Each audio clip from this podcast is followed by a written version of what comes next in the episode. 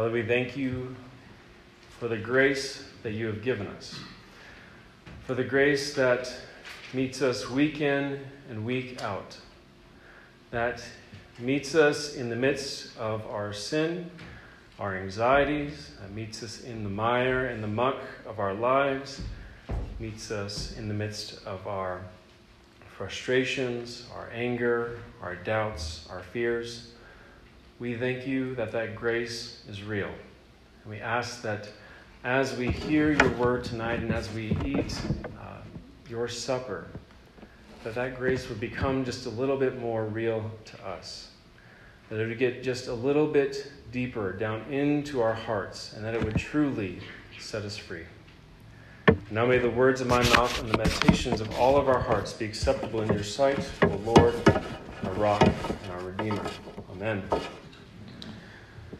Well, it's good to preach to you again, but this time to do it actually kind of knowing you. Uh, I can tell you, preaching to people you don't know and not knowing what their facial expressions mean uh, can be a little stressful, as you'd imagine. And now, because we're in winter, there's such a glaring uh, glory of the Lord light shining in my face that I can't see most of your faces, anyways. So I guess the pressure's off. Um, but yeah, so we're, uh, as you can tell, in this series in Advent, right? And we are talking about why it is that Jesus came. And historically, Advent uh, in, is the beginning of the church year the church kind of gets a head start on the rest of the world as we kind of rein in the new year. And it's a beginning that looks ahead to Jesus' coming again, to what God will do when he comes to reign in power, to make all things new. And that is where we are headed. And yet, the scriptures, and therefore the church, have a unique way of looking ahead. You see, we always look ahead to what God will do based on what God has already done. So to look forward, we always look back. And so, again, while Advent is a time of looking ahead, it is best done the Christian way by looking back. And so we're doing this as a church right now by answering this question of why is it that Jesus came? In particular, tonight we'll see that he came to serve and to give his life as a ransom for many. And as well as we will see, to speak of being ransomed is also to speak about freedom. And so, therefore, our theme tonight, this third Sunday at Advent, is indeed about freedom, but it's a particular kind of freedom. It's a freedom that Jesus gives to us, and the way he does this is indeed in the strangest of ways. It's in the strangest of ways for the Son of Man. And this is our main point that we will see here tonight that Jesus ransoms you and sets you free by serving you to the point of death. Now, we just read in the central text in which Jesus is revealing his mission in Mark 10 45. When he says this, For even the Son of Man came not to be served, but to serve, and to give his life as a ransom for many. This is indeed our central verse. Uh, and if I were one of the Puritans or Charles Spurgeon, I could preach a two, two hour sermon on this one verse. Uh, but the reality is, I'm not, and I can't. So we're actually going to spend most of our time in our New Testament reading, in Galatians 4 1 through 7. Because I think this passage is a kind of commentary on the passage in Mark. And indeed, I think that's kind of the most helpful way to see the epistles is their kind of commentary on what Jesus' ministry meant and why it is significant. And so we will see this purpose and we will see uh, what this freedom is for the Apostle Paul and what it means for Christ, who is indeed your Lord, to also become your servant. And we'll do this by beginning with our first point that you and I are not born free. We are not by default free this side of the fall, and this can be a hard pill to swallow. Uh, as moderns with our knowledge, and as Westerners with our progress, and as Americans with our liberty, the idea that we are not free is a difficult thing to comprehend. You see, all of these identities uh, that we have kind of shape and mold us to have a certain outlook on life that assumes a great deal of autonomy and independence. And that is not bad as far as life in this passing age goes. And yet, there's a subtle propaganda in our lives that tells us that we are free. And a little honest reflection could cause us to stop and ask is that really true? Sorry, that light, again, is brutal.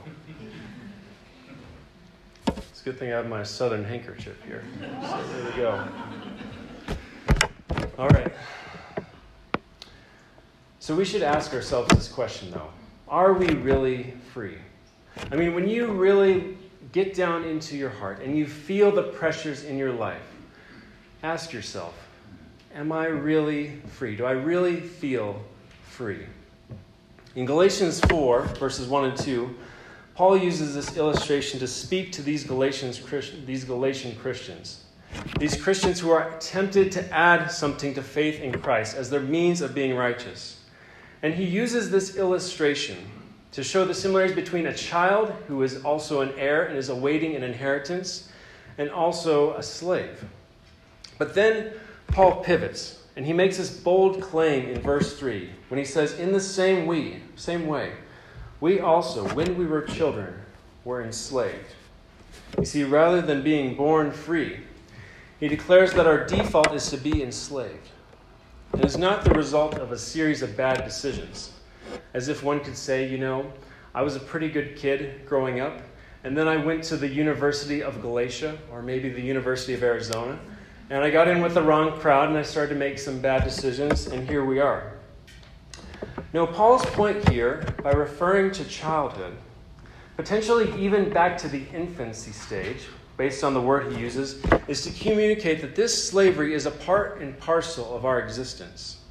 That we as fallen people are indeed enslaved. And that uh, the fact is that we have a hard time realizing this shows just how far this slavery goes.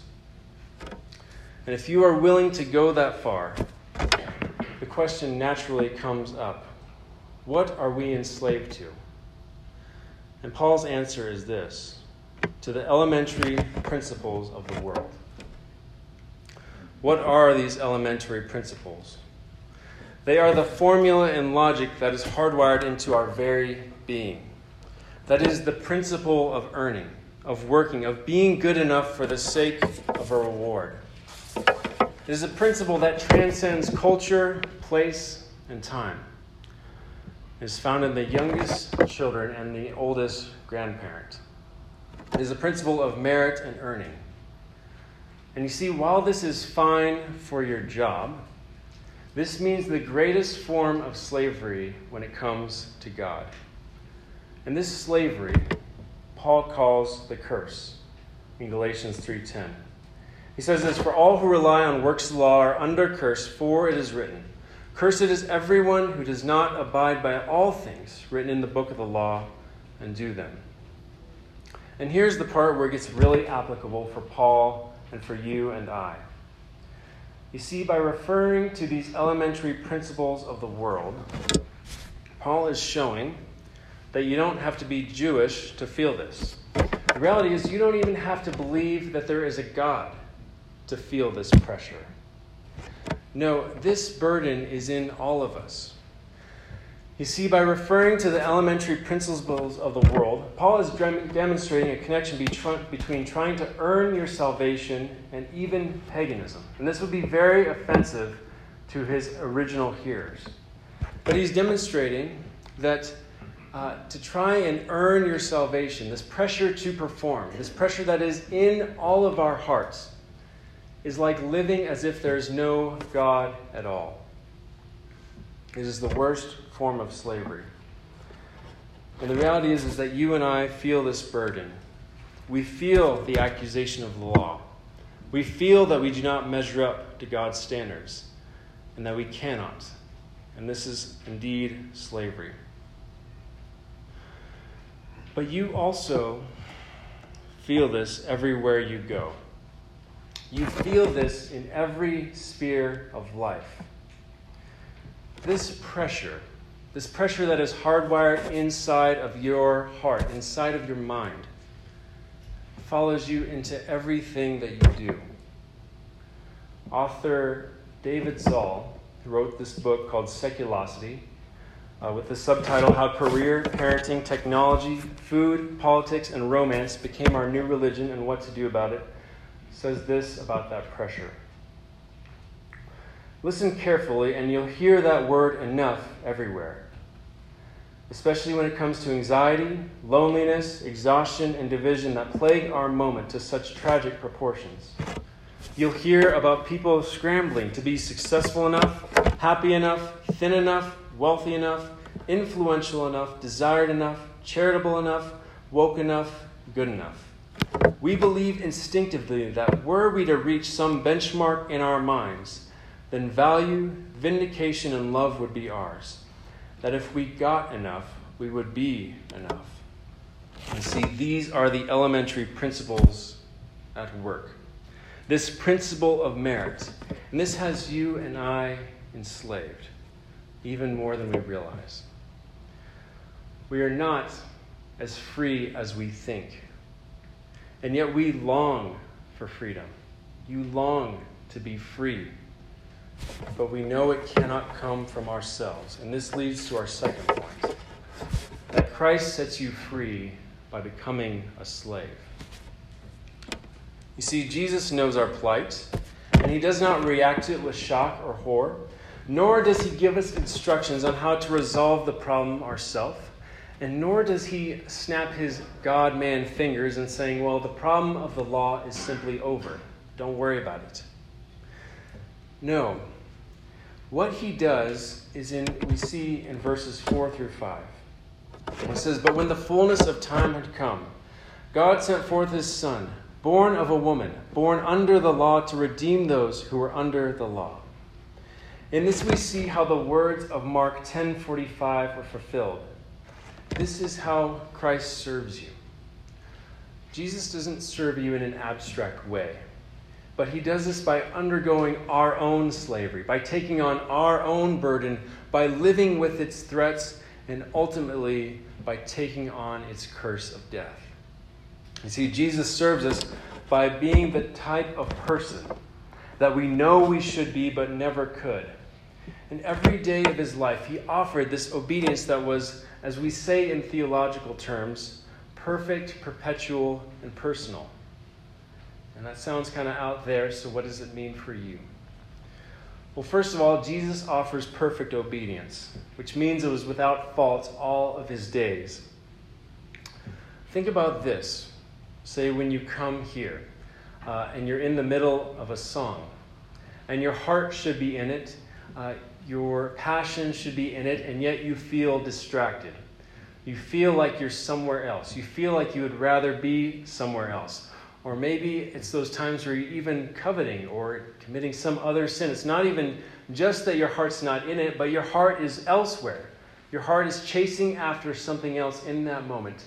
Uh, and I know this happens to all of you because it happens to me, uh, and I'm on staff, so it has to happen. Um, but we see Jesus resolve this in Luke 2, uh, just as one example.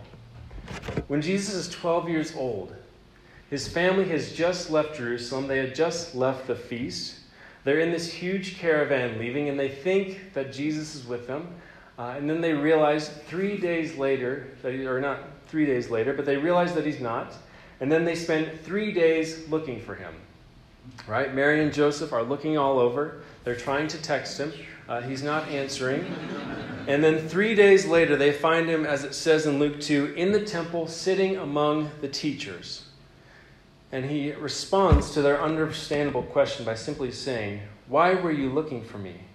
Did you not know that I must be in my Father's house? You see, in this, we see that Jesus is the only true and faithful worshiper, even from his youth. But it's more than that. Jesus' obedience is also perpetual. That is, the quality it was not only without fault, but its duration never ended. Think about how big of a deal this is. I mean, think about how hard it is simply to start a new habit. uh, let alone have this kind of uh, inward, heartly commitment. I mean, we'll see how hard even just habits are in eight weeks when all of our New Year's resolutions uh, come crashing to the ground.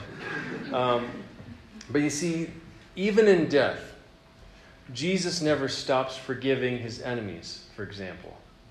Just as he commands in Luke 22, verse 34, when he says, Father, forgive them, for they do not know what they do.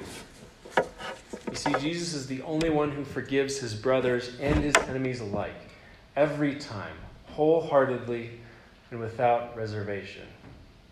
See, Jesus' obedience is not just perfect, but its duration is from beginning to end in his life, even under the most dire circumstance. And lastly, his obedience is personal.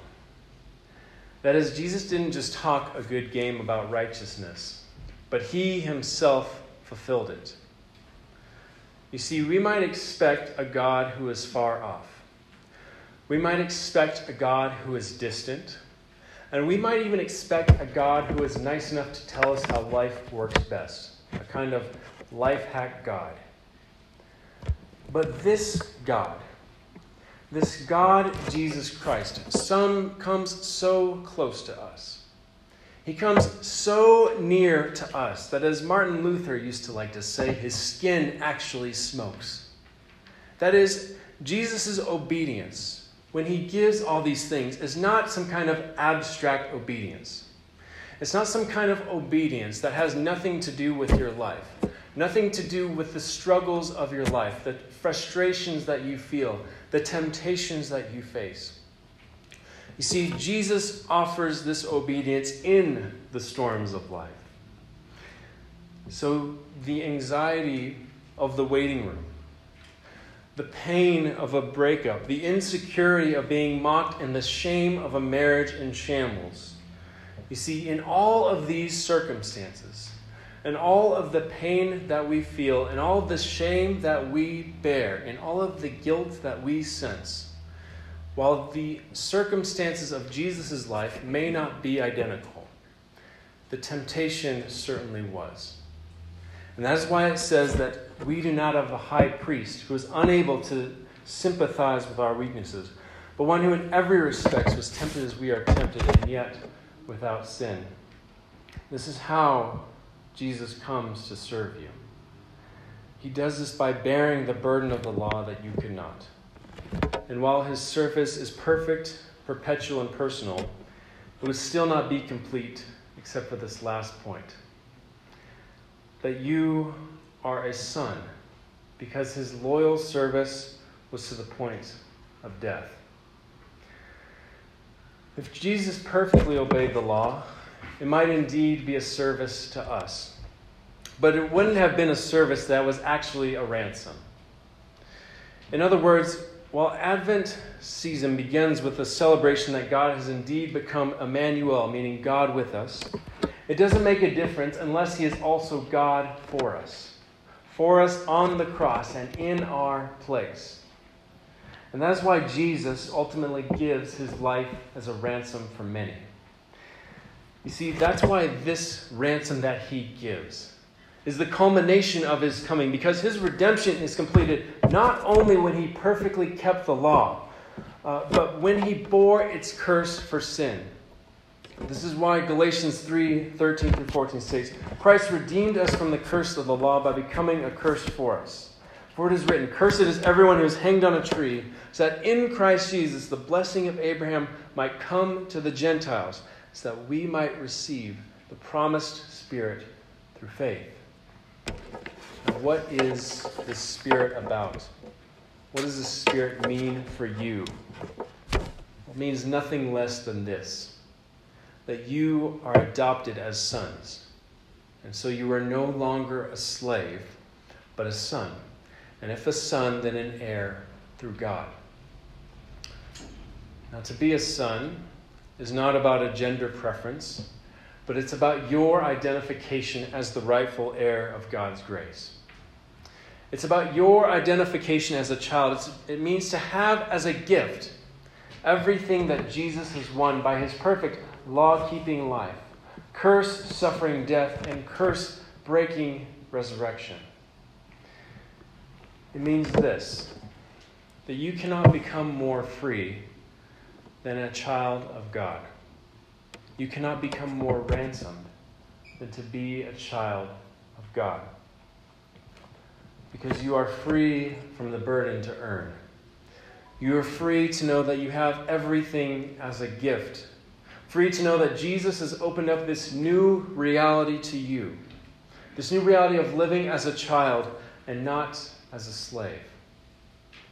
It is a freedom that Brennan Manning once wrote about when he said, To understand that I am a beloved child of this Father, and hence free to trust. Free to trust, this makes a profound difference in the way I relate to myself and to others. It makes an enormous difference in the way I live. To trust Abba, both in prayer and in life is to stand in childlike openness before the mystery of gracious love and acceptance. That is what it means to be ransomed. That is what it means for this power over your life to be broken. This power that can condemn, this power that drives you into your guilt, that hammers you down with shame, that is broken. And in its place, you are given this radical acceptance, this radical grace that makes all things new. This radical grace that comes into the midst of your life, into your sin, your anxiety, your struggle, the interrelational, uh, shall we say, beefs that you have with others, especially the people in this room. It comes into those and it makes all things new. It makes grace and love and acceptance the foundation of all things. And so, in conclusion, Jesus has served you to the very end, even to death itself. And Jesus has come back victorious for your sake, not to make you a slave, not to say, Here you go, you can do better not to put you again, uh, to give you a little more power in this way of earning, this er- slavery of performing, this slavery of uncertainty, but to destroy the slavery of uncertainty of how things with you and God are. This Jesus has ransomed you to make you a child. So you live not according to this principle of merit, but according to this principle of grace and inheritance. This is what Jesus has given you, and this is what your ransoming means. Amen.